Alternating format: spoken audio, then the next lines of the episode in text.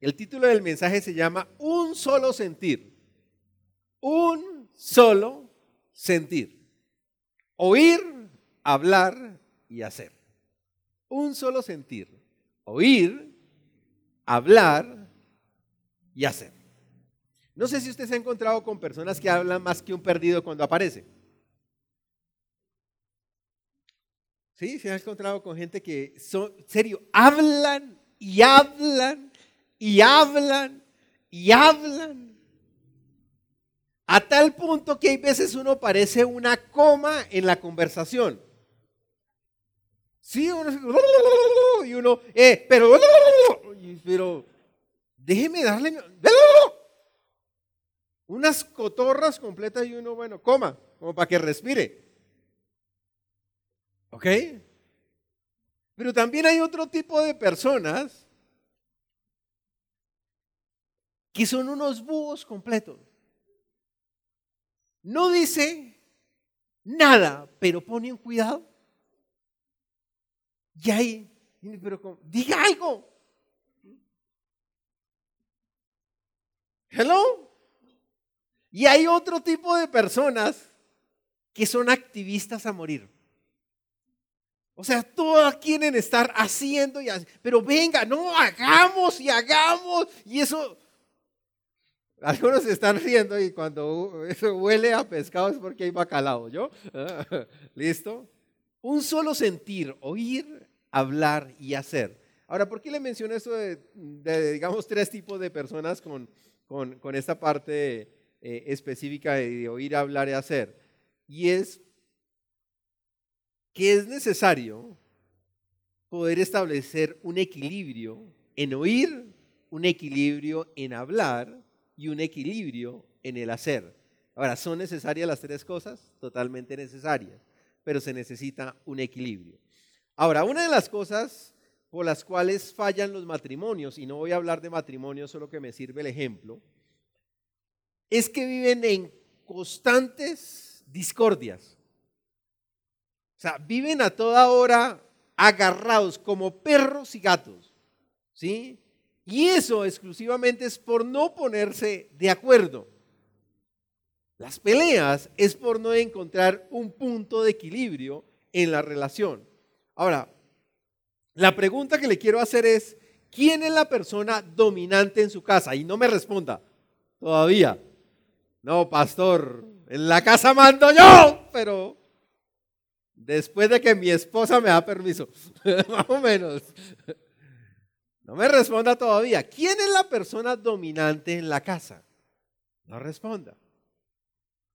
Ahora, Jesús, vimos ahora ocho días, y está establecido en Hebreos eh, del uno al nueve, es nuestro eterno y sumo sacerdote de nuestra confesión, de lo que nosotros hablamos, de lo que nosotros decimos, ¿correcto?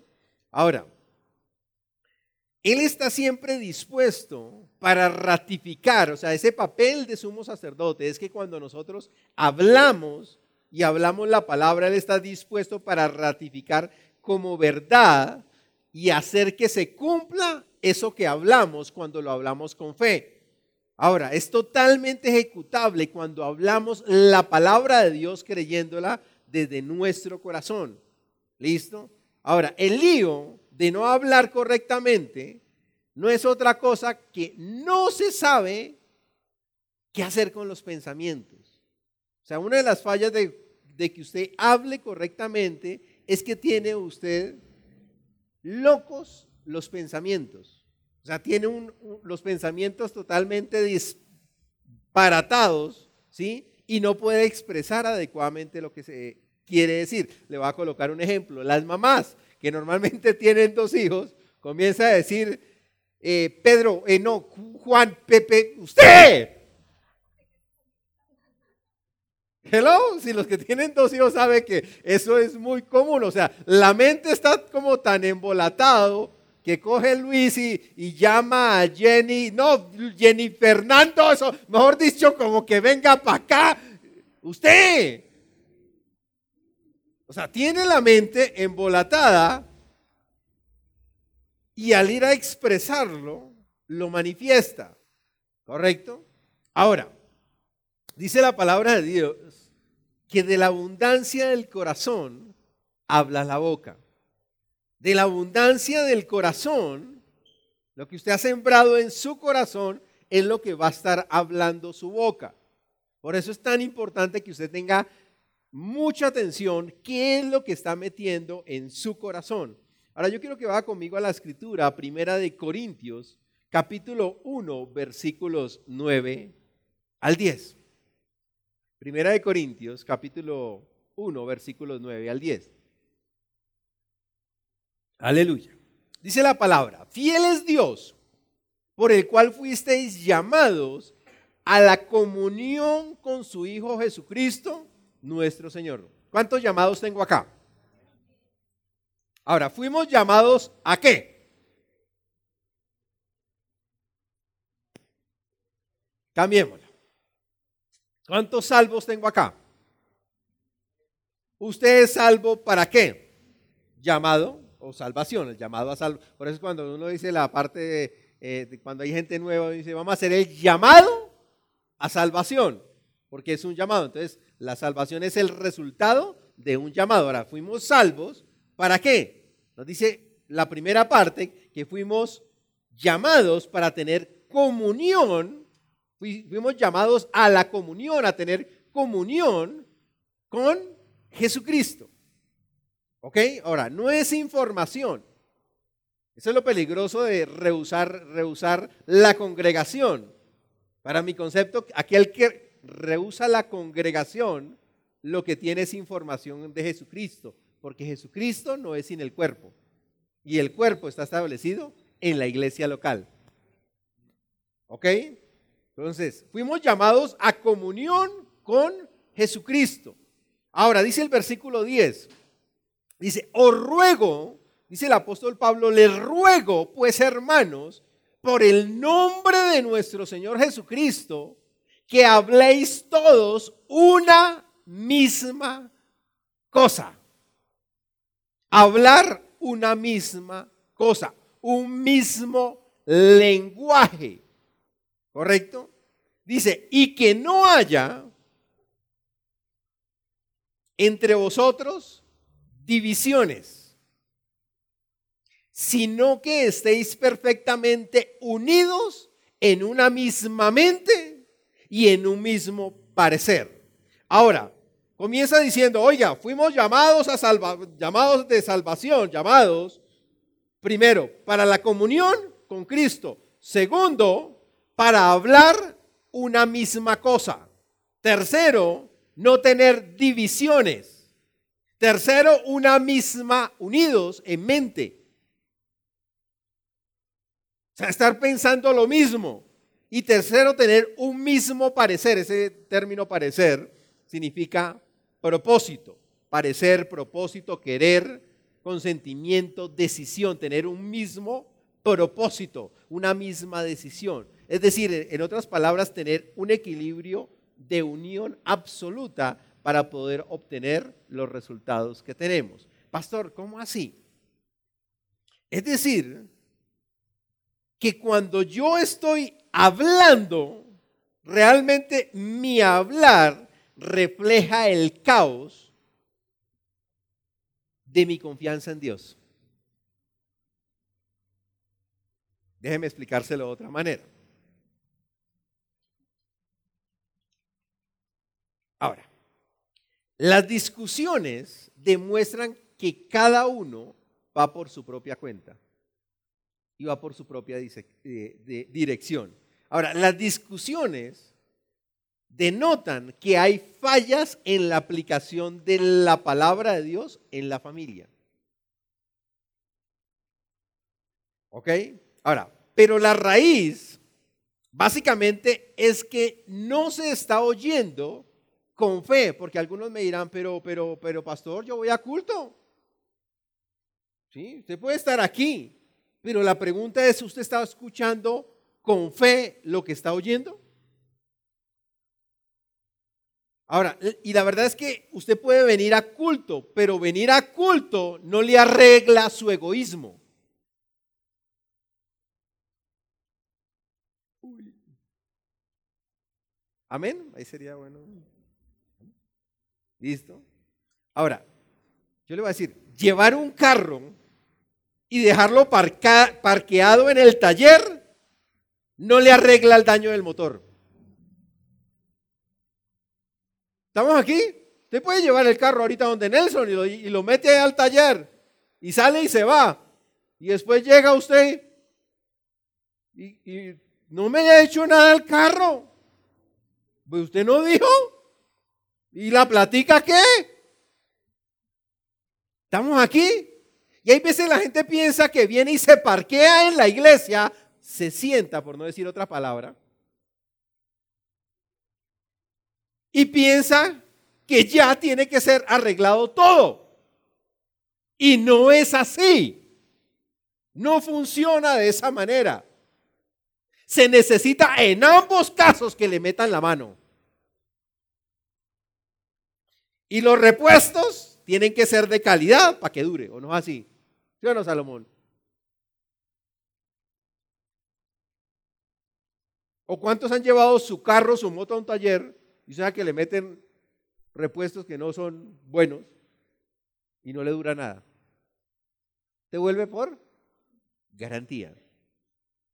Estamos aquí. Y hay veces pensamos que venimos a la iglesia, nos sentamos. No, pero es que ya fui a la iglesia. Pastor, agradezca con que vengo a la iglesia. No es problema suyo, no mío. Es el que hecho que usted venga acá, usted le está respondiendo es a Dios, no a mí. ¿Estamos aquí? Es como el que llega a la casa, el esposo llega a la casa y le dice a la esposa, agradezca que vine. No, pues sí, pues entonces por la noche cuando va a reclamar los beneficios del matrimonio, pues diga, agradezca. ¿Estamos? No, pastor, agradezca que yo vine y no, no vuelvo. Bueno, hermano, usted se lo pierde. Usted se lo pierde. Usted puede venir a la iglesia pensando que con solo venir y parquear su cuerpecito aquí en esta iglesia es todo lo que necesita para ver su vida transformada, y no es así. Porque este aviso que tenemos acá, si usted se lo come, lo tengo que llevar para el hospital. Porque el transformando vidas no viene por un letrero o por sentarme. Viene porque usted necesita que le metamos la mano y no una cachetada. Hay veces quisiera. Así como el carro necesitamos soltarle tornillos, apretarle los tornillos, echarle aceite, purgarlo. Porque unos frenos que no están mal purgados, ¿qué es? Una matada fija o no. Usted necesita que le metan la mano, que lo alineen, que lo sincronicen. Amén. Es que nos encanta la polichada. Nos encanta es que nos polichen. Nos fascina la polichada y no funciona. Yo he visto carros hermosos varados.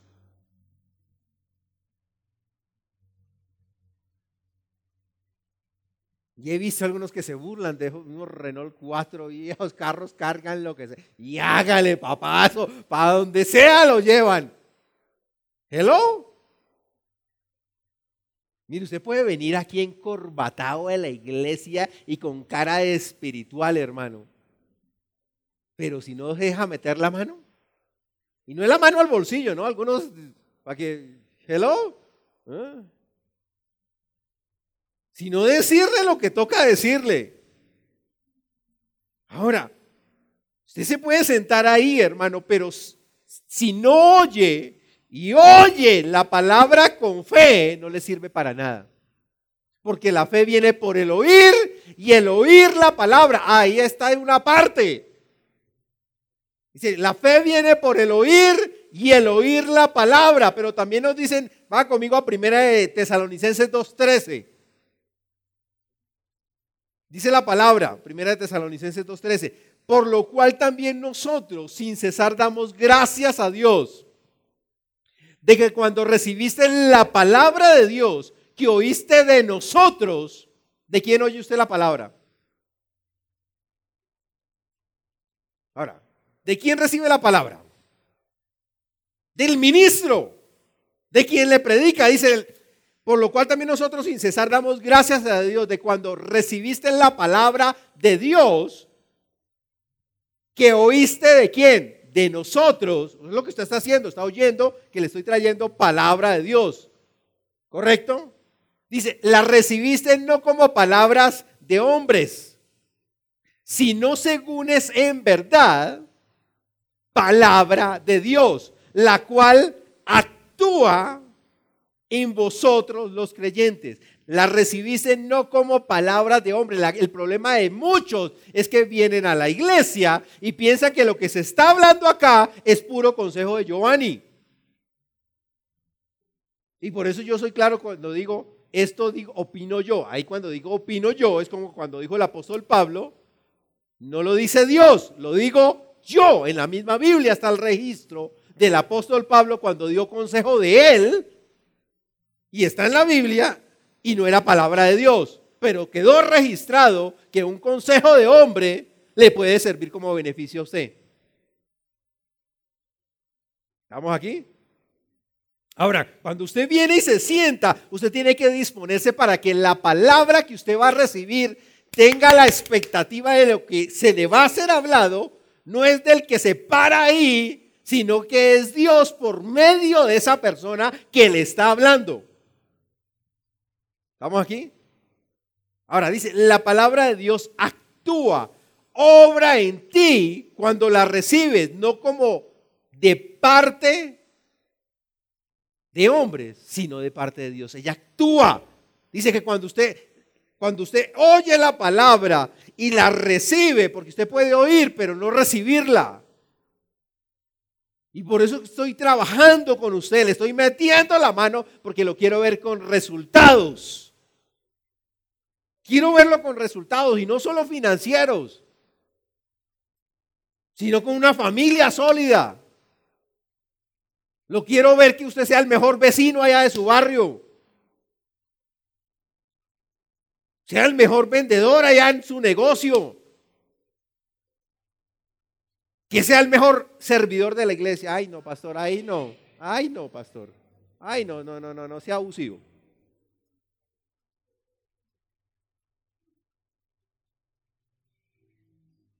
¿Hello? La palabra de Dios actúa, obra en usted cuando usted la recibe como de parte de Dios y no de hombres.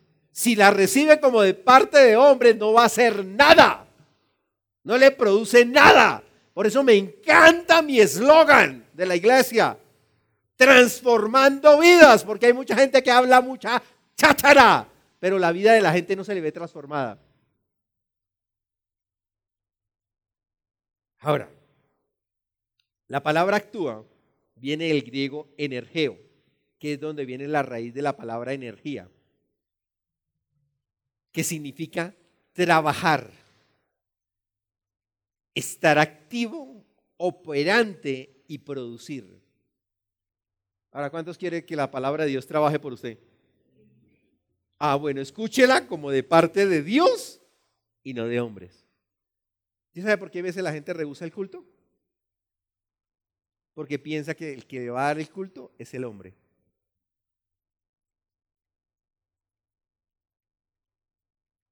Uy. Si usted fuera consciente, se lo va a decir de esta manera. Si usted le, le ahorita se aparece un ángel y le dice, hoy a las tres de la tarde, Dios les va a hablar. ¿Cuántos están acá? Ay, no, pastor, yo tengo que atender el negocio. Hágale. Uy, no, pero pastor, así... ¿Así quién no, pastor? Lo mismo sucede acá. Esta es palabra de quién. Yo no estoy hablando de Giovanni, estoy hablando de la palabra de Dios. Es decir, que nosotros verdaderamente no creemos que es palabra de Dios, porque la rehusamos. ¿Estamos aquí?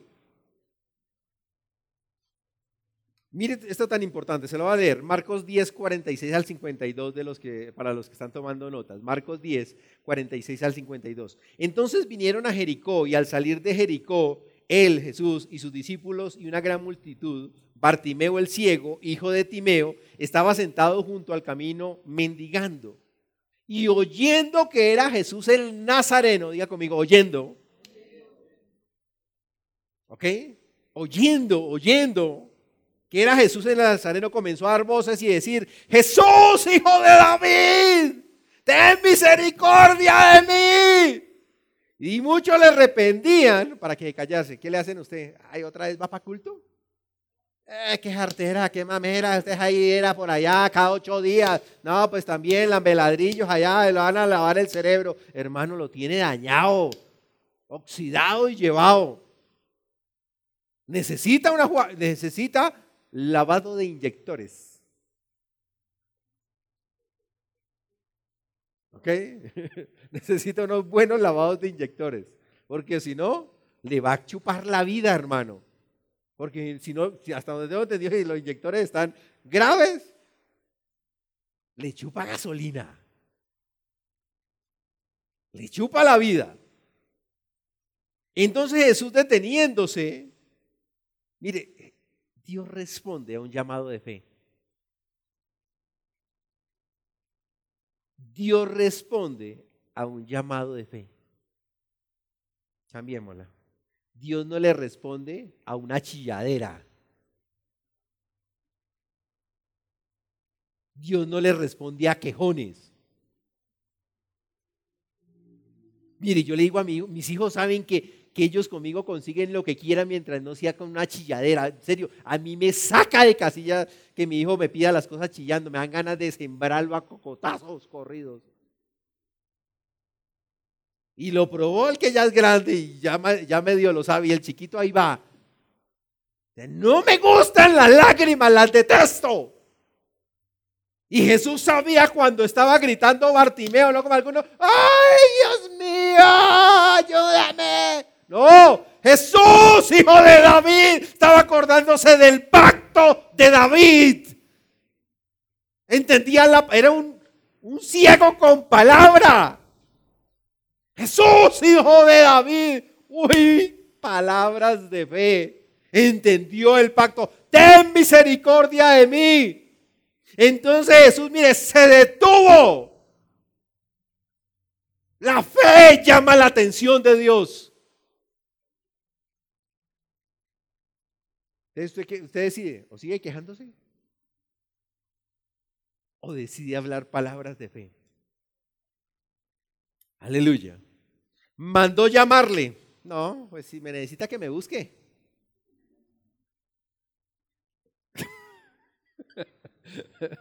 Ya se pone digno. Dios, ayúdame, ¿no? Pues, Señor, aquí estoy pidiéndote ayuda, Señor, en Sabanás, Señor. Que se me quite este dolor. Deja pereza, hermano, un solo palma. Hay veces la gente necesita que le lleven en la grúa. Mandó a llamarle y, lo, y llamaron al ciego diciéndole, ten confianza, ahí sí, ¿no? Y vino a Jesús, dice, respondiendo Jesús le dijo, ¿qué quieres que te haga? Y esa es la pregunta, serio, yo siempre lo he dicho, es la más estúpida, pero la más espiritual que hay. ¿Qué quieres que te haga? Y el ciego le dijo, maestro, pues obvio, que recobre la vista. ¿Qué quieres que te haga?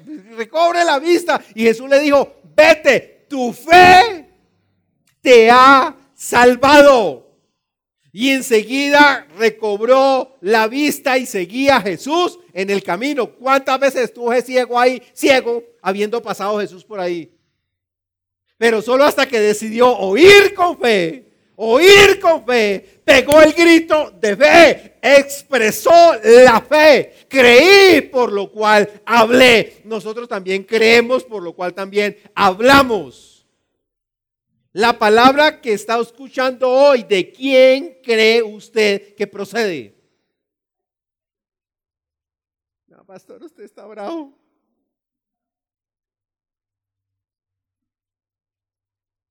Está bravo hoy, me está regañando. Me, me ofendí, me voy de la iglesia, no vuelvo como en veinte días que me pasa el enojo. Cambiémosla. Se agarra la pareja. Yo no puedo creer, en serio, no digo creer porque me sorprende demasiado. Parejas que se agarran a pelear y duran ocho, diez, quince días sin hablarse y alguno, Padre de gloria, qué dominio del diablo tan berriondo. O sea, entró a dominar el diablo en la casa. División. Diablos, el que divide. No, pero mi casa es, yo y mi casa serviremos al Señor, pero no me hable. Pero quién sabe cuál Dios, hermano. ¿Serio? Uno puede enojarse, uno serio, hay veces uno la embarra, uno grita, uno pelea, contesta mal, pero para durar un poco de tiempo, no, hermano, usted es cristiano, no freguemos. Se agarró con, la, con un cliente o se agarró con el, con el vecino del lado y no le vuelve a hablar. ¿Serio, hermano? Mira cómo nos han tratado las vecinas amorosas de aquí al lado. Y yo cada vez que puedo la salud le sonrío. Podrán decir lo que quiera, pero no reciben una grosería de parte mía. Y hay veces nos, nos agarramos con el cónyuge, con los oh, ofendidos por siempre. Porque ¿cuántos creen que ya parece Shrek por siempre? Pues van las Fionas, pues. Sabía, de la iglesia hay mucha gente que se ha ido ofendida, mucha, demasiada. Y yo no tengo nada contra ellos. Diciendo, gente, mucha gente se va ofendida que porque le hablan la palabra preciso a mí. No dele gracias a Dios que lo conoce a usted mejor que yo. Aleluya. Mire, Marcos cuatro veinticuatro, dice la palabra, les dijo también, mire, Marcos cuatro veinticuatro, les dijo también Jesús, mire lo que oís, mirad lo que oís, porque con la medida que medís os serás medido y, y aún se os añadirá a vosotros lo que oís. Pero mire, mire lo particular, lo particular dice, mire lo que oye. O sea, préstele atención a lo que escucha. Ahora, Lucas ocho dieciocho dice, mirad pues cómo oís. O sea, no solo es oír, sino que tengo que prestarle atención qué oigo y cómo lo oigo. Porque a veces estamos reclamándole a Dios mucho, pero no veo nada de Dios. Mire lo que oye. Y póngale cuidado a cómo oye. Porque si no le pone cuidado a cómo oye ni lo que oye, pues no está recibiendo con fe lo que está, lo que está oyendo. ¿Me estoy dando a entender? No, pastor, yo estoy dormido, pero... Ah, bueno, yo sé que alguito de pronto cuando se despierta le queda. Pero no funciona. Yo he intentado aprenderme citas bíblicas dormido y no he podido. Seguro, yo sé con audífono. Seguro que sí. He intentado escuchar predicaciones dormido y no me acuerdo después de que me... No me acuerdo. No me acuerdo. No he podido. Ni una. No sé por qué. O sea... Esa técnica, o al menos conmigo, no ha funcionado. No sé si en la suya le funciona, pero la mía no me ha funcionado. Mire lo que oye y mire pues cómo oye. Y por eso decía Jesús, el que tenga oídos para oír, oiga. Es decir, que usted tiene que venir con oídos para oír. Porque usted puede pensar que está oyendo, pero en realidad no está oyendo la palabra. Por eso le digo, lleva al carro y lo deja allá y no le mete en la mano, no hay nada. Va a seguir averiado. Usted puede venir a culto y aterriza ahí en la misma silla que normalmente acostumbra a sentar y no le produce nada. Si no se deja meter la mano, y esa mano como se, se le mete, cuando usted decide, mira cómo oye y oye, pero oye con fe. La palabra, la palabra mirar significa guardar, tenerlo a la vista, prestar atención,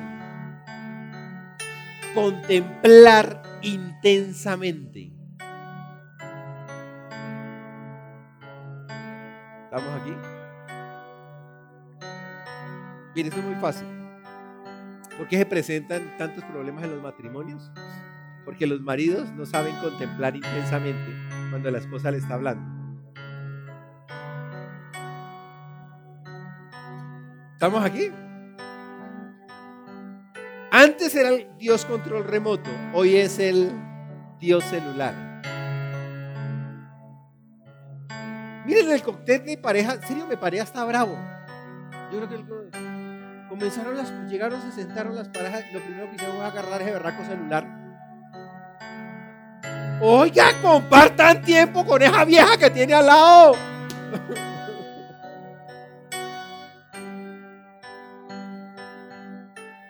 ¡Oh, señora! Apague el celular y comparta. Mírele las arrugas al tipo. Pero ya no saben, no tienen de qué hablar. Y aún la gente viene a la iglesia y duramos un tiempo hablando del temor de Dios. Viene a la iglesia y pendiente del celular. ¡No friegue!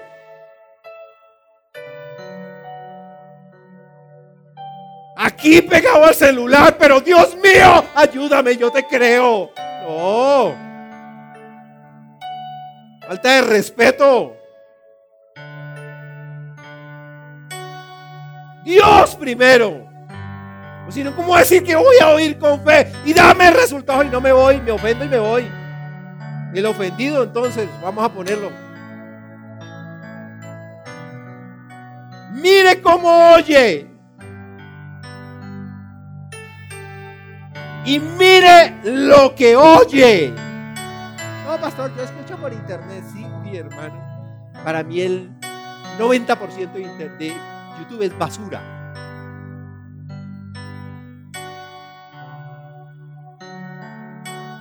Y ahí les mandé, ahí les mandé qué día por, por el tres por uno. Si es que lee el tres por uno. Escuche las predicaciones de la casa, hermano. Yo lo cuido a usted. No me haga perder el tiempo orando por usted cuando usted quiere ir a alimentar de, en otro lado. Aliméntese de la casa. Yo si no me como la comida de la casa, tengo a mi esposa brava. ¿O no es así? Y la gente pica aquí, pica allá. Y llega acá. Yo ya me la sé toda, pastor. Sorpréndeme. ¿Acaso soy yo? No la que va a decir que... Por eso no le, no le funciona la palabra para nada, porque no la oye con fe.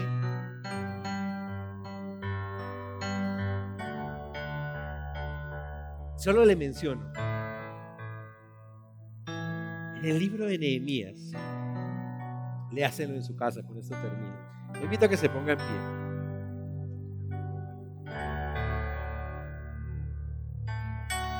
Dice la palabra, dice, juntó todo el pueblo como uno, como un solo hombre, o sea, todo un pueblo, como un solo hombre, o sea, todos estaban. ¿Alguien se acuerda cuando lo de las Torres Gemelas que pasaron de, de cómo se quedó todo el mundo pasmado? ¿Sí? Digo, uno quedó y uno voltea, no, no, y el que llegaba automáticamente. Acá se cuenta hoy en día. En una reunión todos.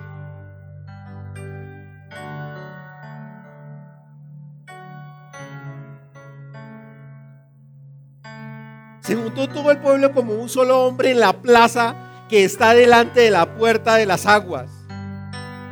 Y dijeron a Esdras, el escriba, que trajese el libro de la ley de Moisés, la cual Jehová había dado a Israel. Y el sacerdote Esdras trajo la ley delante de la congregación, así de hombres como de mujeres, y todos los que podían entender. ¿Cuántos entienden aquí? ¿Cuántos son entendidos? O sea, ¿cuántos, cuántos no están locos?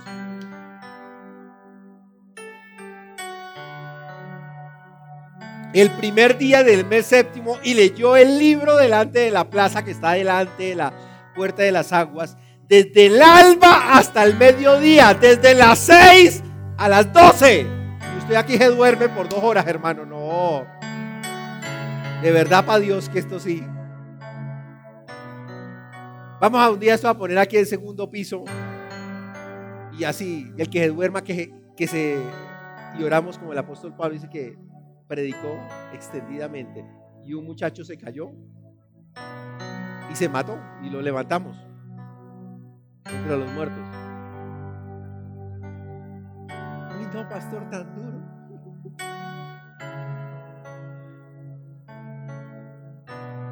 Y el escriba Esdras estaba sobre un púlpito. Bueno, este es de acrílico, este era de madera, que habían hecho para ello. Y junto a él estaban Matatías, Sema, Anías, Urías, Cías, Andrés, Vicente, Erika, Orlando, etcétera, etcétera, etcétera, etcétera, etcétera, etcétera, etcétera. Abrió pues Esdras el libro a ojos de todo el pueblo, porque estaba más alto que todo el pueblo. Y cuando lo abrió, todo el pueblo estuvo mirando el celular, hermano. Esa es la forma correcta. Es moderno, pastor, modernízate. Bendijo entonces Esdras a Jehová, Dios grande, y todo el pueblo respondió: amén, amén, amén, alzando sus manos, y, y se humillaron y adoraron a Jehová, inclinados a tierra. Y los levitas, Josué, esto todo es fotolón, hacían entender al pueblo la ley. Y el pueblo estaba atento en, ese, en su lugar. No, pastor, porque me entró un mensaje y tengo que salir. Mire, eso es serio. Yo un día de estos le voy a decir: ¿sabe qué? Devuélvase para su casa. Si más importante su llamada que Dios.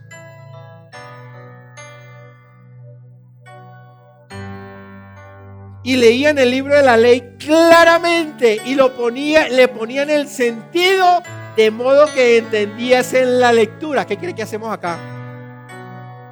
Y Nehemías, el gobernador, el sacerdote Esdras, escriba, y los levitas que hacían entender al pueblo, dijeron a todo el pueblo: día santo es a Jehová nuestro Dios, no os entristezcáis ni lloréis, porque todo el pueblo lloraba oyendo la palabra, ah perdón, y porque todo el pueblo dormía oyendo la palabra de la ley. Usted se duerme porque el predicador predica o enseña mal,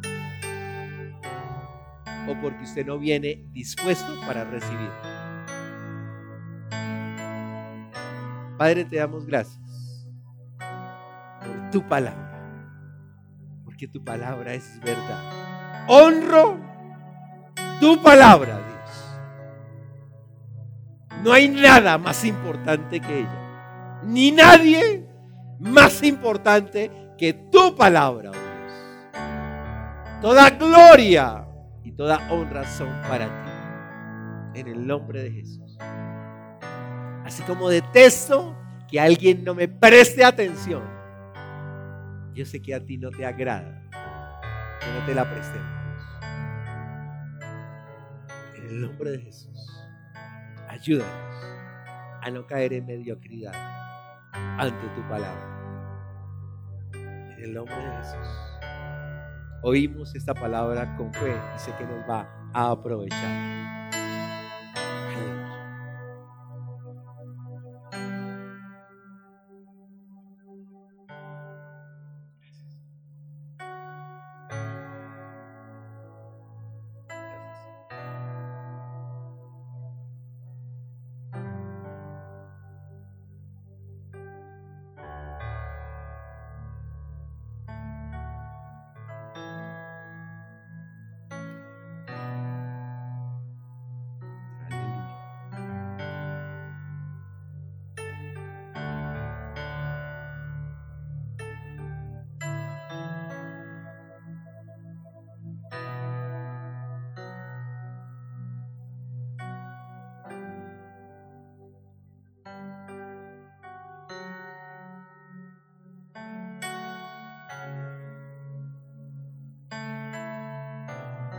Mire, sinceramente, lo que usted hace aquí en la iglesia es el reflejo de lo que usted hace en la casa.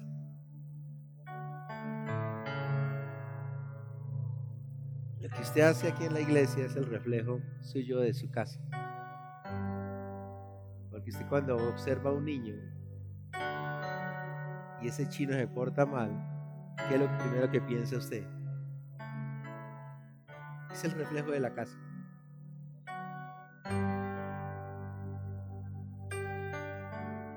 Tome hábitos y ajuste el tornillo de su casa.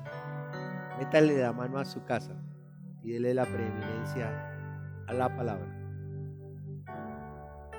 ¿Listo? ¿Todos servidos?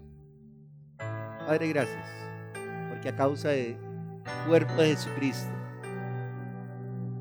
nuestro cuerpo tiene que sanarse ahora mismo por el poder del Espíritu Santo. Coma el pan y vea el poder de Dios fluir a través de usted.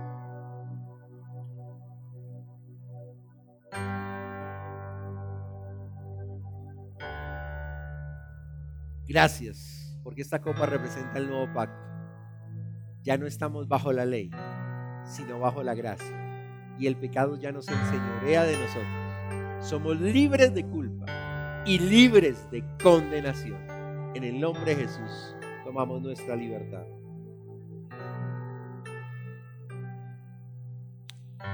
Oro por ustedes, los bendigo. Declaro la sangre de Jesucristo sobre sus vidas, en protección y en cuidado. Y declaro ángeles para que vayan delante de ustedes cuidando que su pie no tropiece en su transcurrir diario.